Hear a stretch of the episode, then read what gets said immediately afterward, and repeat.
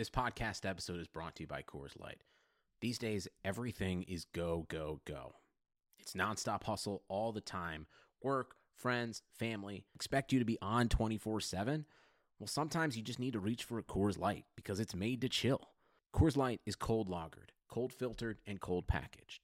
It's as crisp and refreshing as the Colorado Rockies. It is literally made to chill. Coors Light is the one I choose when I need to unwind. So when you want to hit reset, reach for the beer that's made to chill. Get Coors Light in the new look delivered straight to your door with Drizly or Instacart. Celebrate responsibly. Coors Brewing Company, Golden, Colorado. Abner Mares is a world champion boxer, Olympian, sports commentator, and most importantly, dad to two little girls. But not our girls, David. We're the dad to our two little girls. Correct. Beloved by abuelas and hardcore fans alike, Abner is a pro at entertaining the world both in and out of the ring. On Blue Wire's new podcast, On the Hook with Abner Mares, see how to throw in a little spice there. You can say Mares, you can say Mares, you know, just a little bit of the sauce. We'll hear from Abner, his family, fellow athletes, and other people who made him the boxer and the man that he is. They chat about topics like the state of boxing, sports, music, culture, and family life, and being a husband and a girl dad, which we're familiar with. Listen to On the Hook with Abner Mares, wherever you get your podcasts. Episodes in English out on Tuesdays, and this I think is actually really freaking cool. Episodes in Spanish out on Wednesdays. Uh, TBD if he says garriguilla.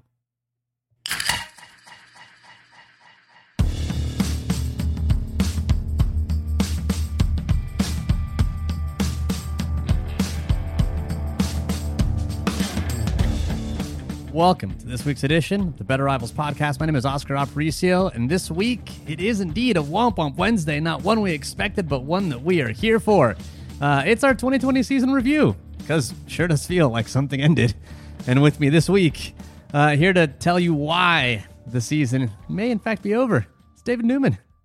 Back it up, guys. Fuck 2020. Yeah. Let's get out of here. Let's 20 just, we'll see you 2020 next was, uh, All right. Yeah, 2020, you know, no one wanted to be a part of 2020, not even the Niners. no. Made that No very clear. Made that very clear Yeah. on Sunday.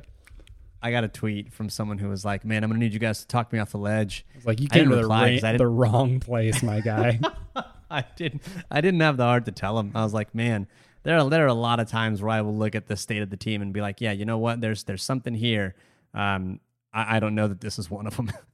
um, let's let's talk let's talk about it because that's I mean that's that's a hell of an open right there. I mean I've got I've got my Pedicalis lager here ready to go. A buddy of mine uh, visited from Dallas. We quarantined for two weeks so that we could spend Texas OU weekend together because I really wanted to get kicked in the dick this weekend uh, and lose in four overtimes on Saturday uh, and then lose my soul on Sunday. Can I Uh, admit something really brought- quick about that Texas OU game? Yeah. I turned it off with uh like five minutes left. After Oh, after he, he thought it was in the bag. yeah, he threw that interception in the end zone, and I was like, all right, what other games we got going on? I think Alabama was starting or something like that. I was like, let's Yeah. let's get to something better. I, I was not too far behind you. I was not too far behind you, but we left it on. We were kind of milling about, uh, and and then all of a sudden, you know, the drive happens, and you're like, okay, and then you know they kick it off, and it's like, okay. So yeah, I mean, it it still ended poorly. Um, I mean, Sam Ehlinger loves his uh, game-ending interceptions in overtime. He's had like three of those at this point in his career, but uh, we're we're now at a point in time after Week Five where the Niners got embarrassed by a team that they had no business being embarrassed by. Uh, and I guess the only solace is that I guess no one paid to see it in person uh, because it's it's really I think the first place where we'll probably start is that it, it's it really is understandable that the defense is this bad because they've got a lot of injuries to some really key pieces. Um, and at the beginning of the game, you think to yourself, it is almost like the Niners signed a bunch of street free agents to play corner and defensive line because they did. So this was like it, it, it did not surprise me that the Dolphins could at least move the ball against the Brian Allens and Jamar Taylors of the world. Right. Like so so there's like two things going on, right? Like you you do have to admit that just like they they were bad. They they were very bad. What happened on Sunday was very bad. There's no way around it. There's no way to spin it to make it better than than it actually was. But defensively, uh, like you said, they they have uh, some very understandable defensible reasons why that happened, right? Like when you're you're throwing guys in off the street, like it, it's very unrealistic to expect those guys to come in and it, play at the same level as um, in some cases, the very good players that they're replacing, right? Some of uh, the 49ers' best defenders are not in the lineup right now. And so when you're having that drop from, uh, you know, a very good, maybe even all pro caliber player, you know, in the case of somebody like Bosa and Sherman, um, down to just somebody that was freely avail- available on the open market, like that's that's going to be a huge loss for your defense. And so um, things were very ugly, but there's not really a whole lot that they can do about it. Yeah, you think of the the players that were there, and they were they were literally assigned off the street. Uh, Brian Allen and Jamar Taylor. Jamar Taylor was someone who was with the team in camp, but then was released and then re-signed when they realized that K'Waun Williams was going to spend some time on the sidelines.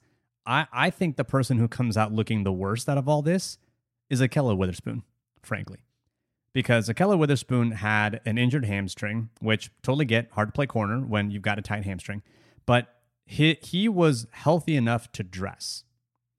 But he was going to be like, "But no, I only want to play in case it's an emergency." Well, like, I'm sorry, but this game was an emergency from the get-go.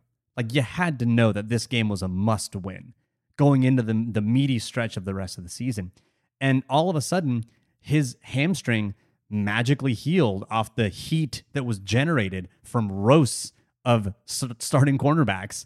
And then is like, oh, I'm just going to take that healing power into my hamstring and be like, hey, coach, I'm ready to go. I've seen this guy. My hamstring can do it. My hamstring can take it. Like that, that's not, and I'm sure the team is like, okay, sure, go right ahead. But every every former player that I've heard talk about this or talk to has said, you know what? It's the player's decision ultimately. Like a team is never going to say you have to play. They can say, "Hey, do you want to play? Do you feel good?" And then they check the doctor. "Hey, doctor, is it going to make it worse?" Doctor clears you, and then it's really up to you. But no team is going to hear a player say, "No, I don't want to play," and they're like, "No, you're playing anyway." Right? Unless maybe Gregg Williams is your defensive coordinator.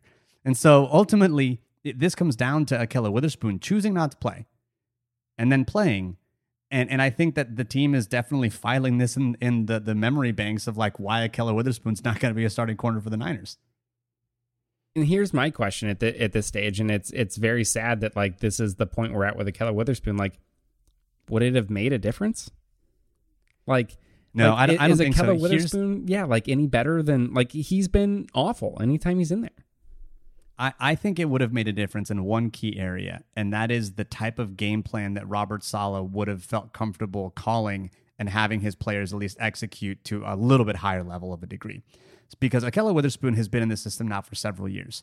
Robert Saleh's defense in 2020 is executing plays and coverages that are consistent with a team that has a core group of players that have been a part of his team for two, three years or in one case, Richard Sherman, who even predates that system, is, is kind of like the Rosetta Stone of his defense, right? And and now you are removing Ahkello Witherspoon from that equation on probably maybe even Friday or Saturday when they're like, "Hey, can you go?" And he's like, "No, I can't." And so you create a game plan, you install a game plan, thinking that you've got one of those players who knows your defense, and then last minute you're going to throw in another player who may not know that defense and may not know the calls and checks nearly as well and that's how you get some of the busts I think that we got on on Sunday because a couple of those plays were just they looked like it was someone who was not experienced in the system trying to play a relatively complex coverage. Yeah, I mean, if you uh, you know are a Patreon subscriber and you check those videos out um, that that we put up on some of the breakdowns that they had on on a few of the big plays and coverages, this was kind of a common theme throughout the big plays that they were surrendering. You know, in the past game where it was uh, essentially, you know, something that was a little bit more complex coverage wise because they weren't, you know, just um, making the decision to say like, okay, we've got some backups in there, some guys that might not be familiar with the system, um, you know, some guys that that are just coming in off the street. Like we we were not going to pare things down for them really. Like they didn't fall into a like let's run our vanilla cover three, let's mix in some cover one and like hope that that it's enough, right? Um, and and just kind of stick with that baseline stuff that everybody's going to be largely comfortable with. Like they were still continuing to build on a lot of the the more complex like zone pressure stuff that they're doing. You know, they're they're running a lot more match coverage these days, and so there's a lot of rules that go in with that. And there's uh yeah, just was were were some plays where those two players in particular like looked confused and and looked like they didn't understand what was going on with the defense and and they were left out of position. Um, and that really came back to hurt them because uh, you know again this was a, a, situation that was there there were don't get me wrong a couple plays where um, it was just a, a, receiver on the Miami side like going up and mossing them right and being a better player than them on that play. But there were plenty of other big plays that they surrendered um, that were more breakdowns from a mental aspect and I think for a defense to play this bad this early a lot of things have to go wrong it's not just that these two corners were bad although that is bad it's that you have you also have a defensive line that isn't really able to generate consistent pressure without some kind of manufactured blitz.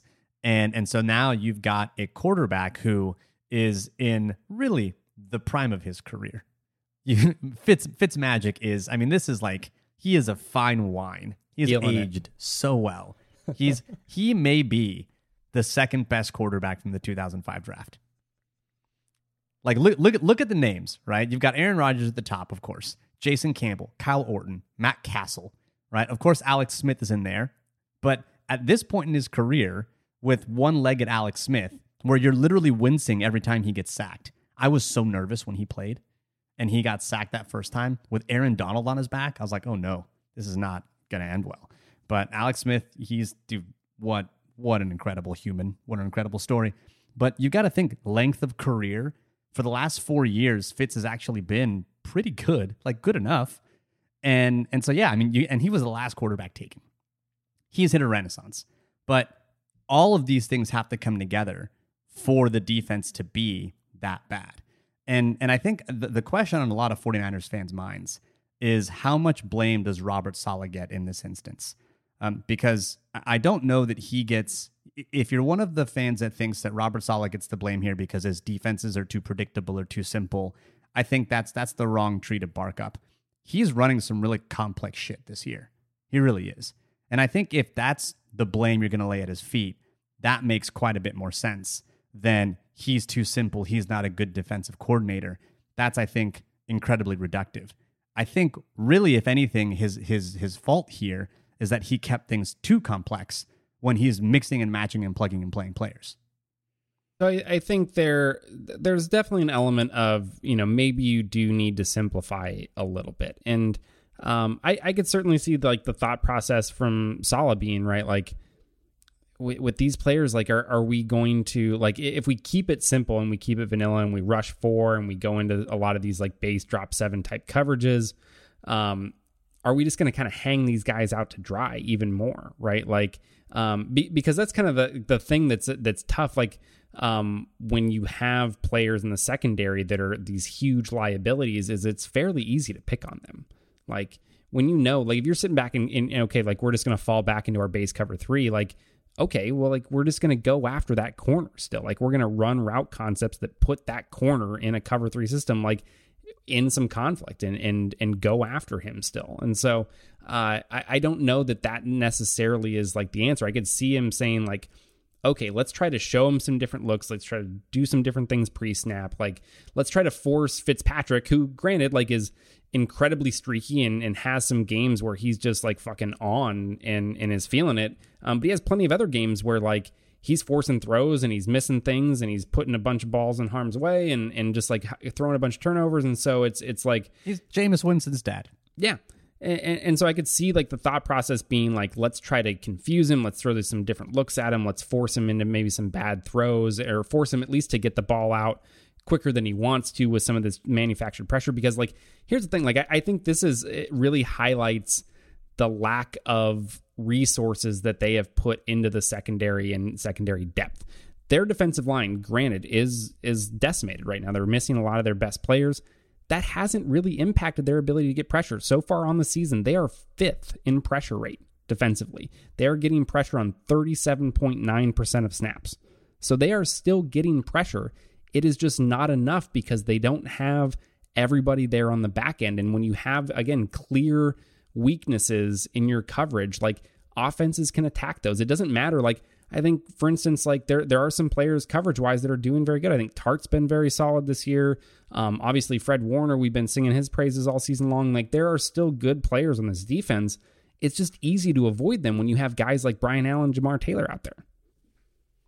Yeah, I think that's that's the the spending of the resources in the secondary is definitely an issue. It's definitely something that's coming back to bite them.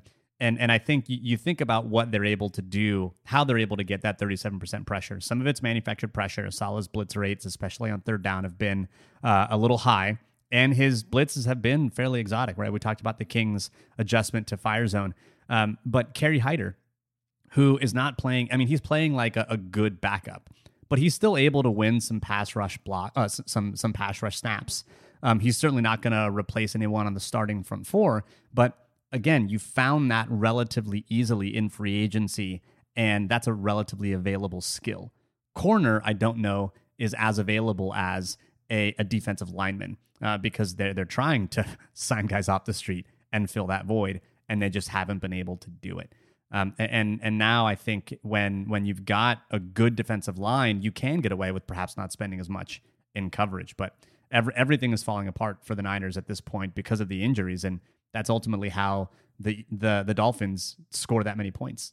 Um, and you know it takes an aggressive quarterback who is throwing a deep shot on a like a three step drop. I mean, he like took three steps and flung it up there, and it was a touchdown. It was absurd or a deep reception. Um, but yeah, I mean the that third and twenty two play, you know, another example of just like a quick deep shot. Um, and that was and that was a, a bust where you know a, a, a, corner who thought he was new or who was new um, was just probably confused on which side of the field he had safety help. You know, it, those are the little things that end up costing you games, and and that's a, a really big deal for this defense. But the the overall story of the season, even we thought coming in, was going to be the defense is going to take maybe a step back. Um, and this is an extreme step back, but a step back nonetheless. and and the offense though is good enough to carry them.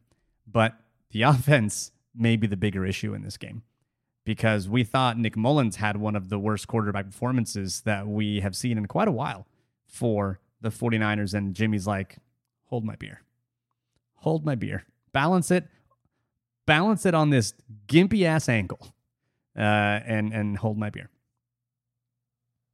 was it was fucking ugly, right? Like I, I mean there's there's just no way around it. And uh again, like the ankle was I think clearly an issue. Um, but I don't think it explains away everything about this game either. So that there were you know, I, I think a number of plays where he was clearly trying to protect himself. Like the the one that comes to mind was uh, you know, play action pass where they get kind of the late rusher um, through the A gap there, and he's trying to hit the crosser. I think it was to to Deebo, maybe I, I forget, but he it's like a, a, deep crosser that he underthrows, and like the defender has a chance to pick it off, and ultimately doesn't. But it, it's clear, like on that play, that he doesn't get everything into it because he sees the pressure coming in his face. He's like scared to put a lot on that ankle to to really throw into it, and, and so he's just kind of like trying to get it out of his hands and get into a position to protect himself. So there, there's definitely plays like that um, in this game where where the ankle was a big deal, but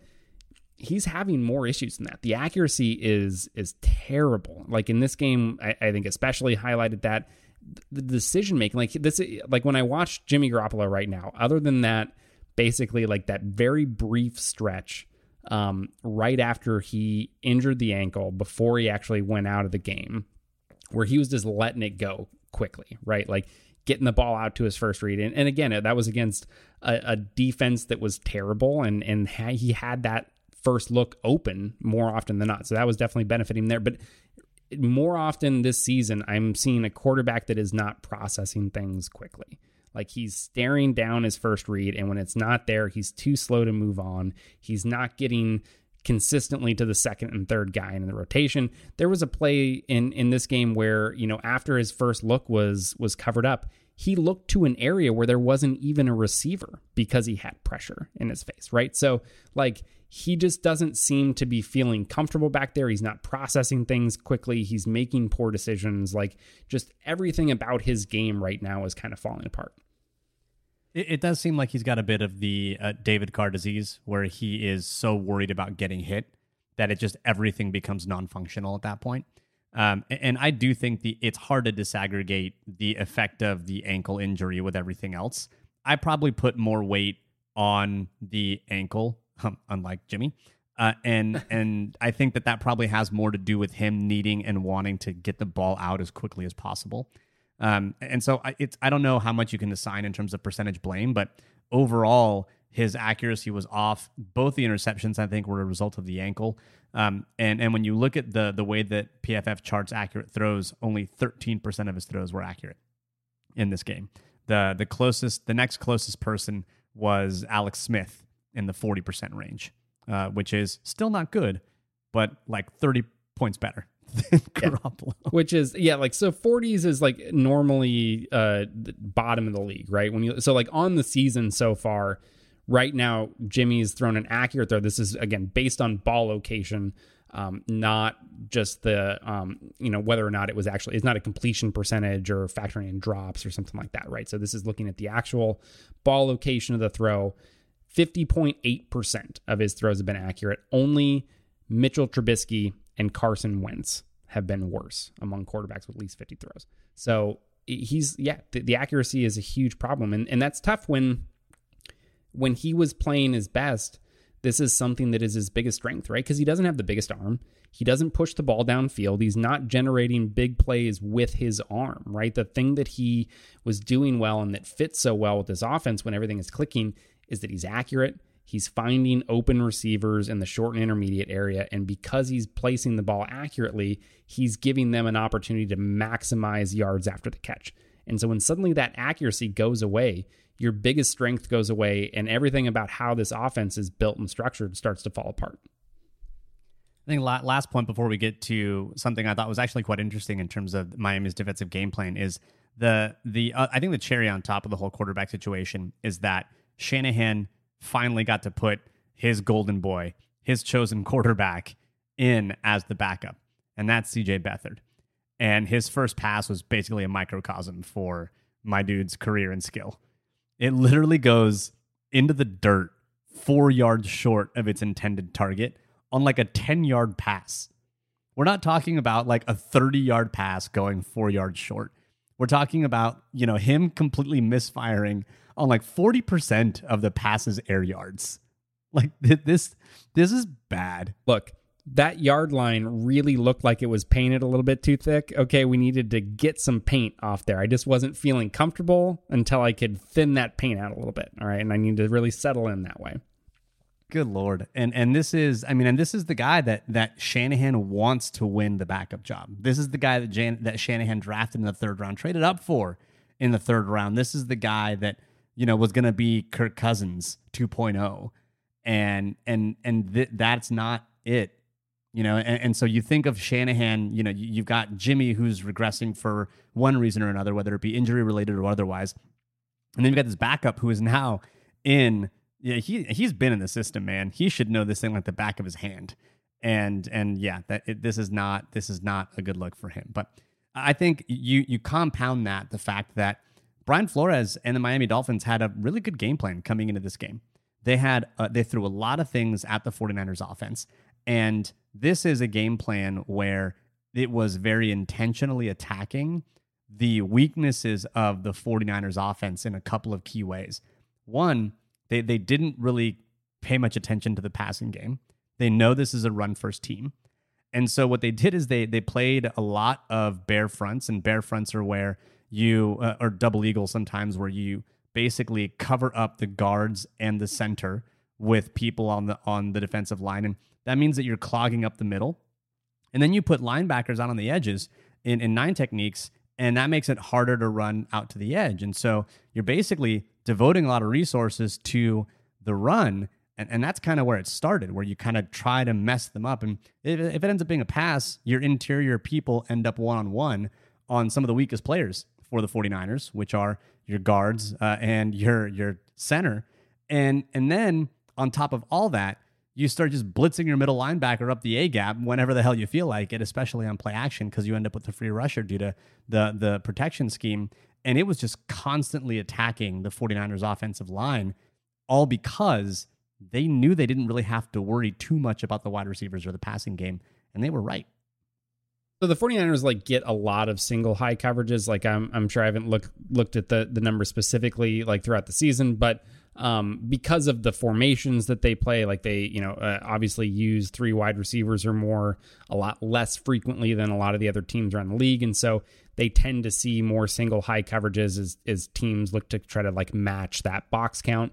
Um, but this was extreme in that regard. Even so, like so the the Dolphins were in a single high coverage on about 87% of snaps. So that's all snaps, right? Um, run, run and pass.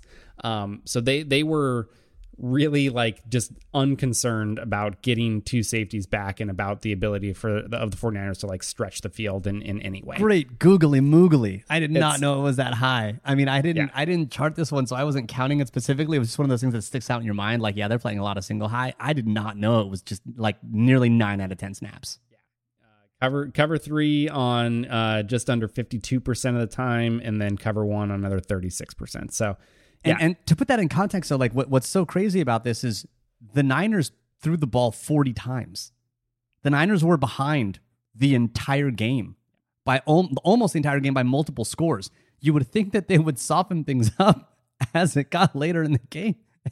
it didn't. I mean, when you're facing a team with three backup quarterbacks, like, do you really need to to worry too much about the passing? If you have three backup quarterbacks, how many starters do you have?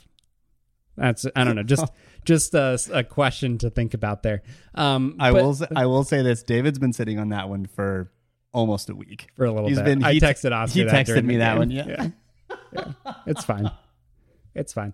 Uh, Oh God. look man that's just uh that's where we're at right now all right like uh just just a, a terrible year a terrible week this is where our team is at uh but but yeah getting back to like you know what what Miami was doing defensively like yeah I, think they came with like you know a very good plan um and and there were a number of plays too so like granted there were a lot of things that Jimmy was doing that were poor on an individual level but um, you know, everything around him wasn't always great either. Like there were plenty of plays where uh, everything was covered up. You know, plenty of plays where they were getting um, issues with protection schemes up front, and they were getting you know pressured quickly. So, like, yeah, offensively things were just kind of a mess. And I think uh, you know a lot of that credit does need to go to uh, Miami and what they were doing defensively. It just it's unfortunate to see that they were able to have so much success with that because as we talked about um, you know, in our, our kind of pregame chat, it like this Dolphins defense was bad going into this game. Like they were one of the worst defenses in football. I think I believe they were the worst coverage unit in football. And you have this much struggle against that team. Like it just doesn't look good, even with a quarterback that's banged up or even with your backup quarterback. Like we've seen this team have success in those those circumstances before, right? They they've been able to put together limited success uh, you know, in the in these kind of like shorter runs with your backup quarterback because when you're playing teams like the Dolphins who like really shouldn't be in your league to be honest, even even in the situation you're in, like yeah, it's just kind of it, it's it's a bad look. It's kind of embarrassing.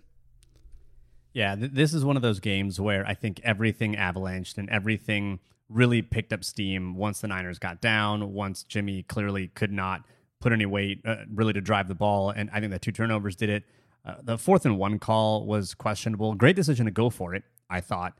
But another inside run on fourth and one is just, we're, we're probably going to do a video here in a little bit looking at all the fourth and short calls because this is one, I think if and, and I may be counting them incorrectly, so forgive me if I'm just a little off on the numbers, but I think Shanahan at this point has gone for four or five instances on fourth and short, like fourth and two or shorter. I think he's like converted like one or maybe two. Even if he's con- if he's converted two out of five, that's forty percent. Fourth and two or shorter is something that teams are converting like more than fifty five percent of the time in the NFL. And and so that that speaks to both play calling, that speaks to the offensive line play, it speaks to a couple different things. And and, and I think all of it cascaded to it being just a bad day for the 49ers. But I think credit does need to go to Flores, who really took elements of uh, some game plans that they had with New England in Brian Billick, Brian Billick, Jesus, Brian Belichick, Bill Belichick. Let me get, so let me just stop salading their names together, all of the buzz. Uh, but the the uh, Patriots played the the Cincinnati Bengals and did similar fronts to uh, Zac Taylor's team, and Zac Taylor likes to run a lot of the outside zones and likes to he's off that Shanahan McVay tree, and and so I think that that's where they pulled some of the elements of the game plan, and really it proved to be effective. So he's definitely challenging uh, the the Belichick game plan of taking away what the Niners like to do, and that, when that was run the ball. And when you don't have a passing threat, I think it pays off. Uh, but before we get to the quick hits, let's talk a little bit about the offensive line because the offensive line has had some issues. But what if I told you that it wasn't that the individual offensive linemen had bad games? Because the offensive linemen, I think, didn't have bad games. Eh, this is one of the games where maybe uh, Dan Brunskill wasn't a complete liability. This was a game where Mike McGlinchey got back really to kind of being the McGlinchey that we knew before, which was good run blocker, not a liability in pass protection. Trent Williams is a top five tackle on the year and still had a pretty good game against the Dolphins.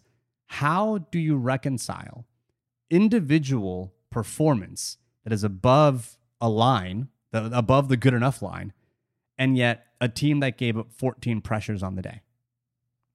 So it's the it's the difference between losing on an individual level, right? When when you have uh, a clear one-on-one block and you're just getting beat, right? So that that's a, a certain level of bad that and, and and a lot of times there's not a lot you can do about that, right? So when when you have uh, you know, say you have a backup offensive lineman in there and he's just getting his ass beat play after play because he's in these one on one blocks and he just can't block the guy in front of him. Like there, there's only so much you can do to address those situations. The, the thing that was really a problem for the 49ers in this game, and I think is is kind of been like this, it, it really felt like it came to a head in this game, but is is been something that's popped up, I think, throughout the season. And and they're having like more communication and protection breakdowns. There, there are just a number of plays where how they have the protection set doesn't make sense, and so they end up with um, you know, an unblocked rusher when it really is a, a, player that they should have been able to account for based on, you know, kind of what they're doing offensively. Um, there are plays where, you know, you have that miscommunication where you have one or two players that are doing something different from the rest of the group. And, and so again, you end up with kind of more of a free rusher. So that is the thing that is, is plaguing the 49ers offensive line and their protection in general right now. And, and it was, it happened, I mean, a number of times in this game. We highlighted a few of them in, in our Patreon video, but honestly, we were sitting there before we, we started recording that, like, and we were picking from a, what felt like a dozen plays that that we could just like, okay, which ones do we actually want to use and highlight here? There were a million different examples in in that game, and so yeah, it's just it's something that that has been a problem. And you know, the good news is like in theory, that is something that you can address, right? Because it, this is more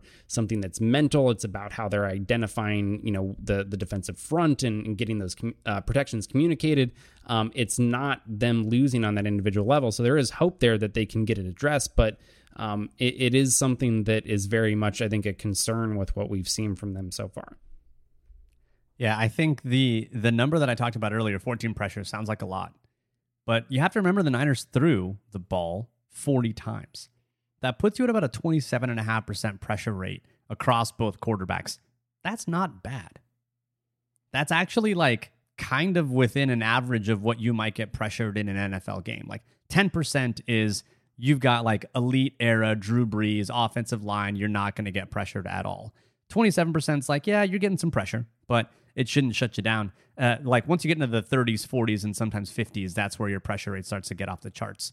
But but 14 pressure sounds like a lot, but really on the whole and on the day, it's not a lot of pressure. I think it was some of what uh, the Miami defense did to the Niners protection schemes, but some of it was just flat out bonehead misses. David mentioned the one where you know you just they, they slid the wrong way. They're just like it's not accounting for just the people on the line of scrimmage and where they're at. And that's like basic fundamental stuff. I don't know who makes the offensive protection calls. I'm fairly certain the center does for the 49ers. And and so while I don't know that Weston Richburg is um, a much better football player when it comes to blocking people or preventing them from getting to the quarterback than Ben Garland, maybe this is where Weston Richburg is able to do a little bit better where you, you don't see necessarily it on tape with him, you know, blocking the Aaron Donalds of the world, but at least he's able to set the protections the right way. And, just for a little added context on that 27.5% pressure rate there, league average so far this season is about 31.5%. So that's actually below average, right? Um, so which is positive in this case for for the offense. Better than average. Yeah, better than average. So uh, it, it's yeah, not certainly a, a pressure rate like overall that is some super high concerning number. It's just more the way that they're giving up those pressures is is something that uh, is concerning. But you know, again, if suddenly you you can kind of clean up some of those communication issues, you get on the same page there, you're setting those protections properly, and now the the the players on an individual level continue to play the way they have because I think they've they've been largely very good. You don't see a lot of plays where guys are just getting beat cleanly one on one, right? Obviously, like it happens to every team, every Dan every Brunskill player. would like to disagree. I mean, look, uh, Dwelly was out there for one snap and was um, doing his best fucking Charlie Warner impression, apparently, and just getting his ass whooped thoroughly um, for his one play and then went and sat on the bench the rest of the game. So, like, yeah, you have plays like that, and, and they're going to pop up and they're not going to go away completely. But, like, yeah, you you, you kind of live with that element of it. You want to be able to clean up the mental mistakes and and some of these type of issues because if suddenly like you can reduce that that 27% pressure rate and you cut that in half because you just clean up mental mistakes, like now your injured quarterback back there maybe feels a little bit more comfortable and and maybe things, you know, go a little bit better offensively. So um, yeah, it, it's it's a problem, but hopefully this is one of the few problems right now that it looks like there might be a little bit of hope on the horizon that they can get it corrected. All right, let's get to some quick hits and then we'll talk about what the next week and maybe the next few weeks has in store for the 49ers. But first, let's talk a bit about our sponsors. First up is Indeed. Even though sports had a break, your business did not. You have to keep moving, and that makes hiring more important than ever. Indeed is here to help. Indeed.com is the number one job site in the world because Indeed gets you the best people fast. Unlike other sites, Indeed gives you full control and payment flexibility over your hiring. You only pay for what you need, and you can pause your account at any time, and there are no long term contracts. Plus, Indeed provides powerful tools to make your search that much easier, like sponsored jobs, which are shown to be three and a half times more likely to result in a hire. With 73% of online job seekers visiting Indeed each month, Indeed is going to get you the most important hire that you need, just like they have for over 3 million businesses. Right now, Indeed is offering our listeners a free $75 credit to boost your job post, which means more quality candidates will see it fast. Try Indeed with a free $75 credit at Indeed.com slash BlueWire. This is their best offer available anywhere. They love you. They love you, fans. I talked to the CEO of Indeed. I was like, you have an office in Austin? I've got a podcast. He was like, yeah, you and every other millennial. I was like, yeah, but you can give me a discount code. I was like, he's like, all right, cool. Uh, so if you go right now to Indeed.com slash BlueWire, uh, you can get that $75 credit. Terms and conditions apply. Offer valid through December 31st. Bet Online also brings you this podcast. The wait is finally over. Football is back. You might not be at a game this year, thankfully, but you can still be in on the action at Bet Online. Bet Online is going the extra mile to make sure you can get in on every possible chance to win this season, from game spreads and totals to team, player, and coaching props. Bet Online gives you more options to wager than anywhere else. David, did you know they have a Tom Brady prop? I did not. I thought this this prop was hilarious. The, the the bet is what are the odds that Tom Brady forgets the downs again this season? that is actually a player prop on betonline.ag. I love Wow. it. I love every minute of it. Incredible. You can get in on their season opening bonuses today and start off wagering on wins, division, and championship futures all day, every day. Head to BetOnline today and take advantage of all the great sign up bonuses. Maybe you can put some of that bonus on uh, whether or not Tom Brady is going to forget the downs again this season. Don't forget to use promo code BlueWire at betonline.ag. That's BlueWire, all one word. BetOnline, your online sportsbook experts. All right, let's get to the quick hits.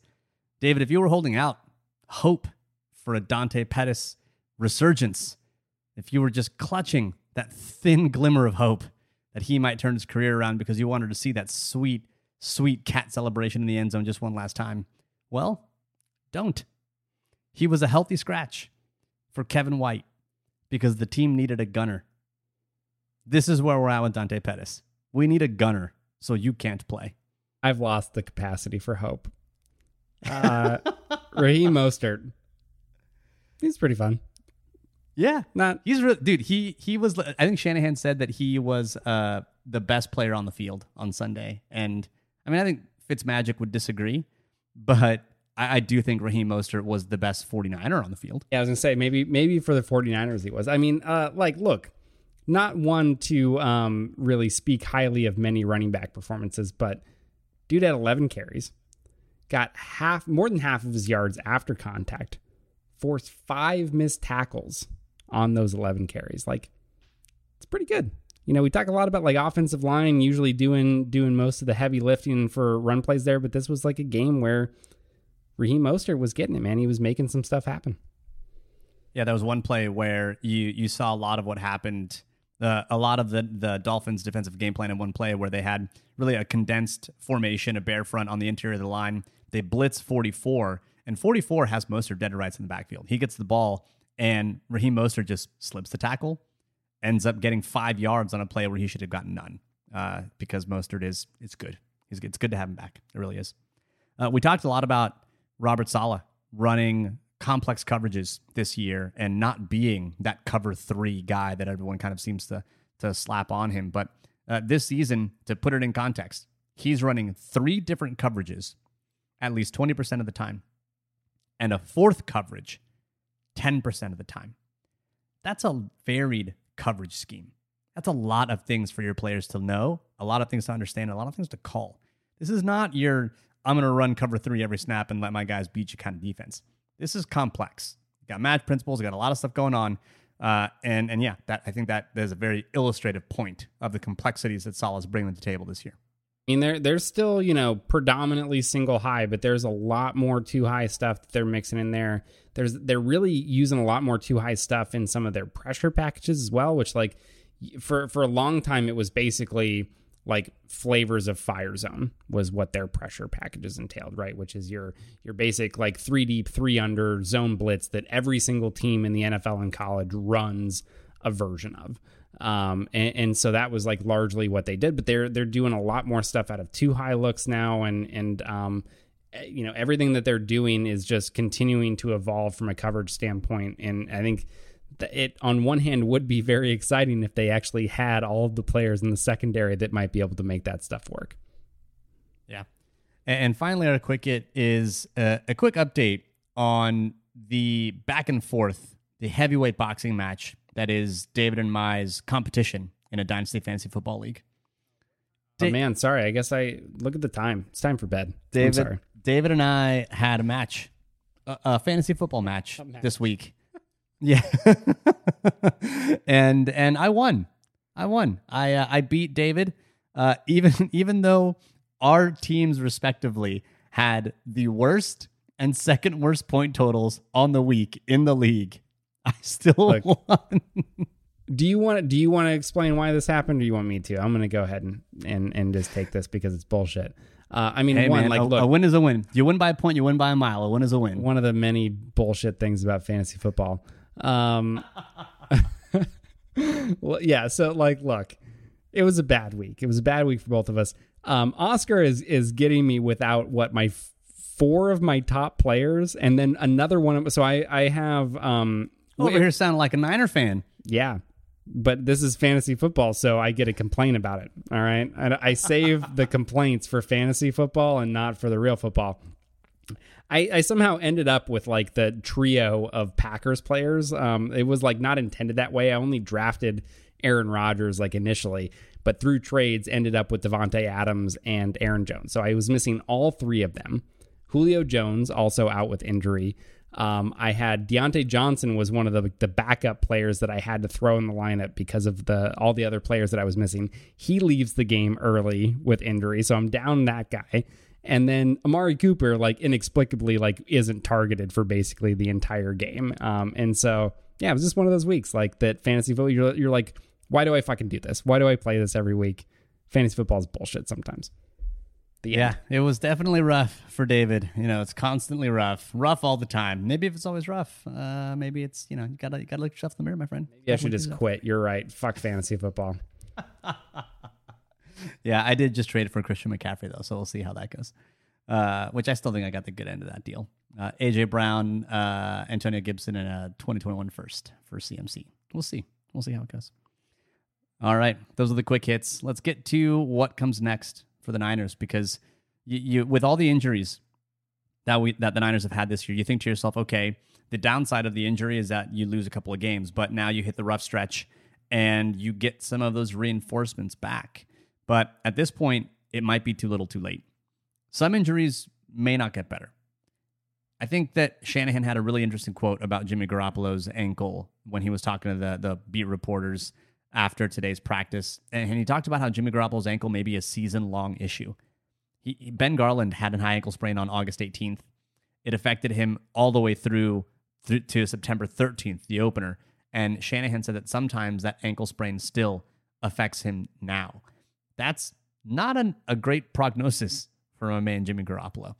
And and I think overall, Shanahan had a really interesting quote, and, and he said, you know, it makes you it makes it hard for you to play at your best, but does that mean you can't play? Lots of guys go out there and they have things to prohibit them from being their best, but if you can play, you still have to go out there and perform. I think that can be applied both to Jimmy Garoppolo. I, I'm I'm also looking at that side eye at Ahkello Witherspoon, quite frankly. But but that's I mean ultimately the season goes as the quarterback goes. Yep.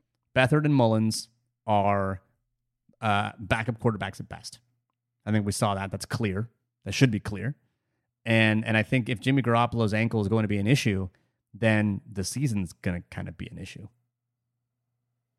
I mean, there's just no way around it. Like all of the other things that we could talk about, all of the other injuries and players that they get back, it's really irrelevant if they cannot get any sort of quality production from the quarterback position.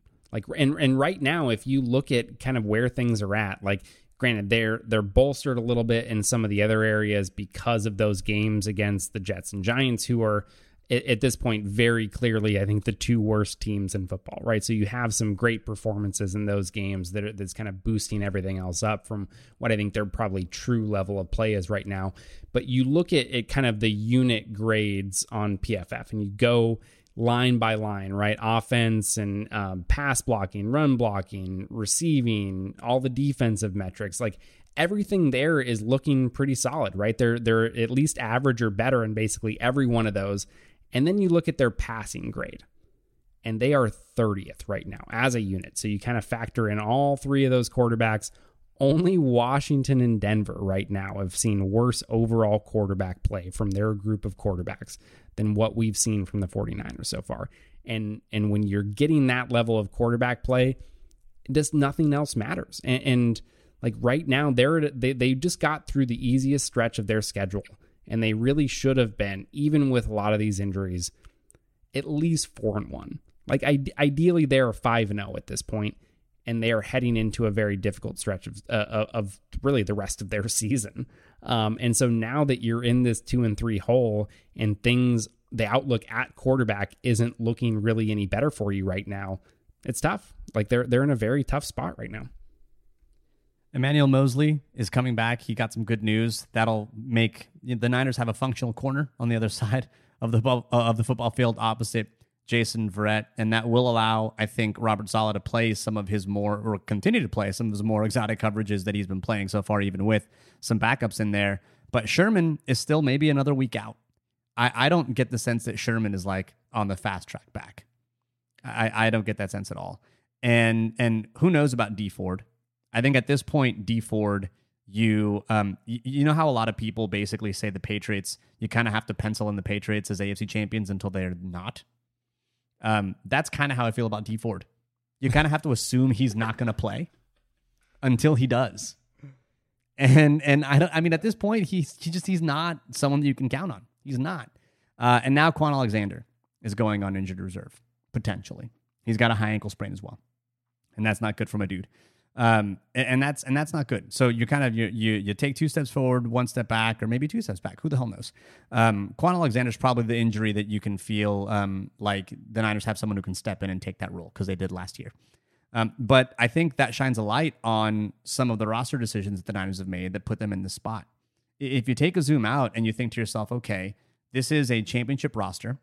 This is where the draft picks from the Niners in 2017 and 2018 really should be coming to the fore and where some of their free agents really should be taking that big that big step and, and really should be providing value on the contracts they got. But Kwon Alexander, I don't think has provided value on the contract that he received. And you look at the draft picks, uh, 2017, 2018, and you've got Solomon Thomas, who's on injured reserve, but was a reserve tackle. You've got Reuben Foster, no longer on the team. Ahkello Witherspoon, who, outside of having the magic power of a healing hamstring, uh, is not a good cornerback. Joe Williams is out of the league, and and that's just in the first four rounds. The Niners' best picks have been later in, in, in that fifth round and later, but the first four rounds are really where you're hoping to like that's where you shoot your shot. That's where you're hoping to get your starters. That's where you're hoping to get the players that in two years are going to be the core of your team. Really, none of those players are the core of the Niners team. You look at 2018, it's a little better because you've got Mike McGlinchey, you've got Fred Warner, who was a damn steal, uh, and Tarvarius Moore, who's good, but then you've got Dante Pettis, Kentavius Street, and then DJ Reed may have been the best pick of the later rounds, but he is a Seattle Seahawk. And and so now you've got your big money free agents. Kwon is not getting value on that contract. Ford is Dee Ford's not getting value on that contract. Richard Sherman absolutely got value last year, but he is now injured this year. It seems like all of the things that the Niners have done to try to replenish the the roster, I mean, that's kind of contributing as to why they're not able to beat Miami big picture because they did need the Nick Bosas of the world. They did need Jimmy Garoppolo to kind of shoulder that load offensively. And if that's not happening, this roster is got some holes that are going to be difficult to smooth over if you don't have talent somewhere else it's it's really kind of brutal looking back at those draft classes, especially. And and this is where like I mean, obviously we're focused more on just like on t- the rest of 2020 and, and kind of more immediate future stuff in, in a lot of ways. But like this is where you know having so few draft picks in 2020 and making some of the decisions to get rid of those picks, like now you're you're in a spot where you basically have like hopefully you've got two players from your 2020 draft class that can that even have a chance really of being contributors honestly. Like um, once you get to those later round I, I am i'm less excited about the fifth round and later guys in this 2020 class than maybe some of the previous ones.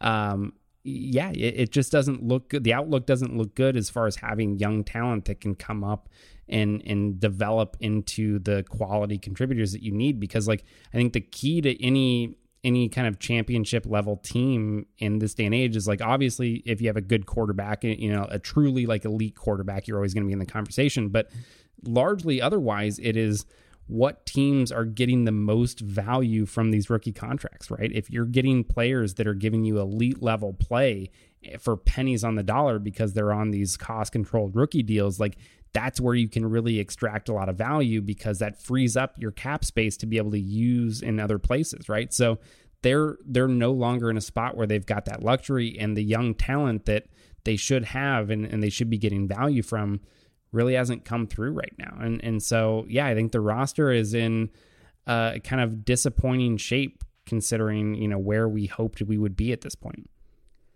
Yeah, and I think that you you look at the the Rams, the upcoming game. We'll do a more in depth preview when we do our pregame Q and A for the the Patreon on Sunday morning. But I mean, Aaron Donald leads the league with seven and a half sacks. That defense, that team is definitely playing like they are back to their Super Bowl form.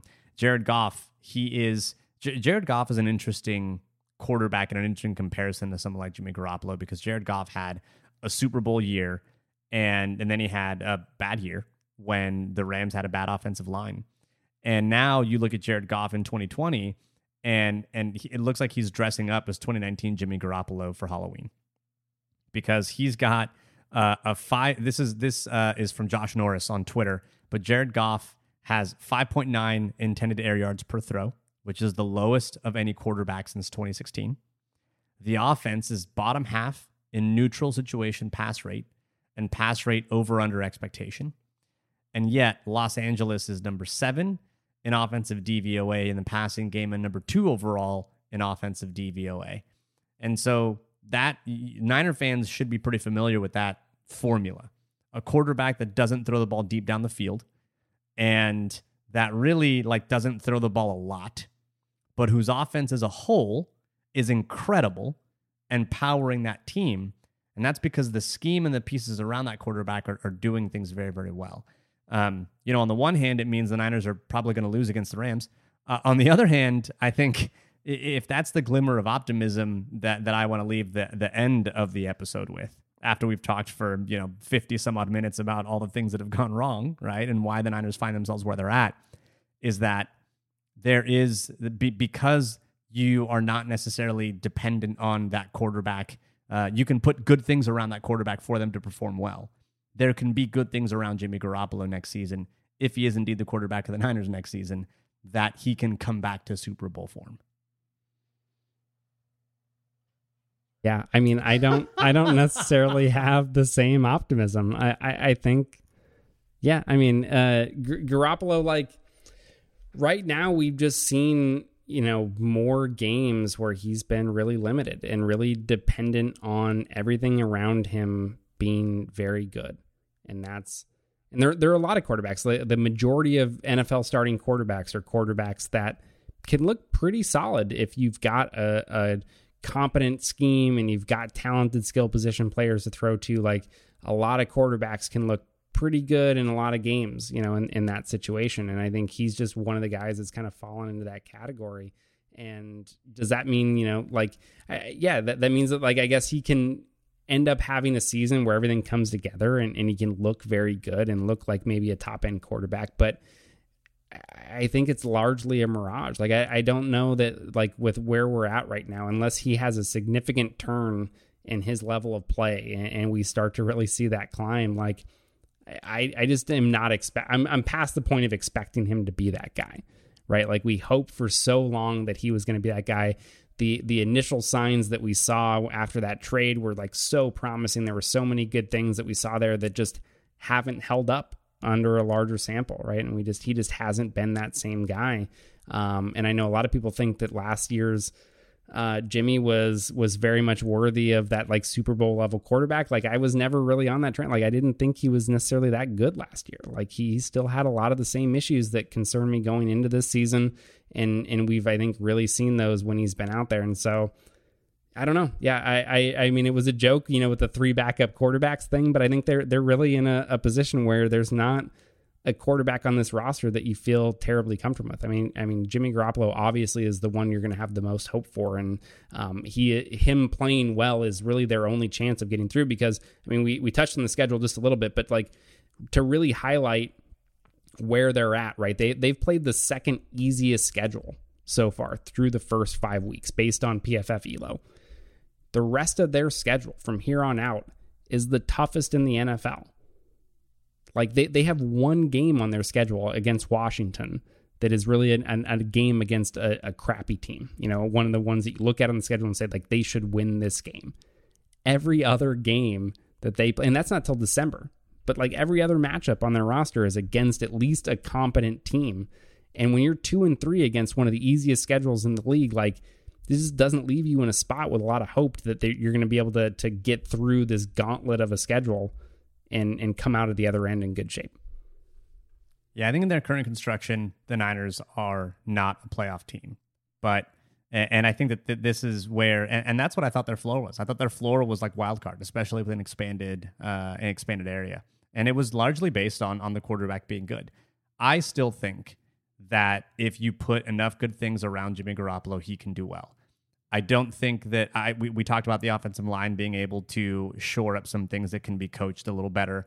We, you know, when you get some defensive players back, even if you aren't looking at Dee Ford or Bosa, I think Sherman having functional corners is going to help a lot. I think it's going to mean that the Niners are going to, you know, flirt with that eight and eight, nine and seven season and I do think that nine and seven may be good enough to get into the playoffs.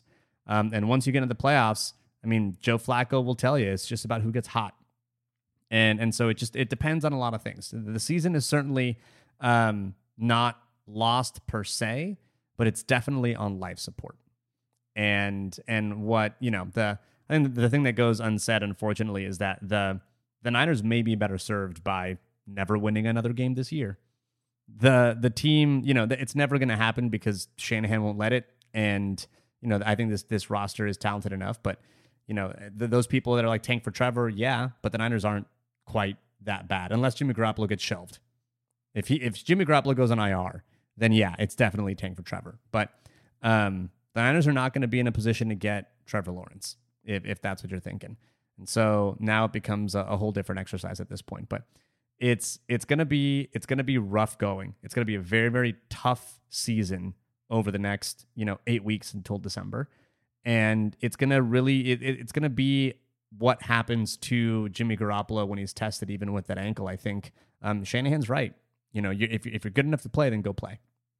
Um, and and so I think that in that regard, Shanahan is right, and it's going to be a very interesting season. Uh, when you thought they were going to be kind of the floor is playoffs, and now not so much.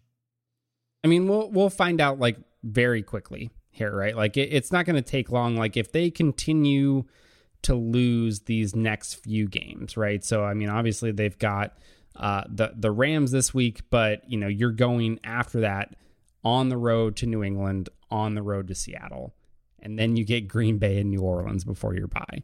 Like once you get through that, like maybe even midway through that stretch, if you lose the next three games against the Rams, Patriots, and Seahawks, like it's over.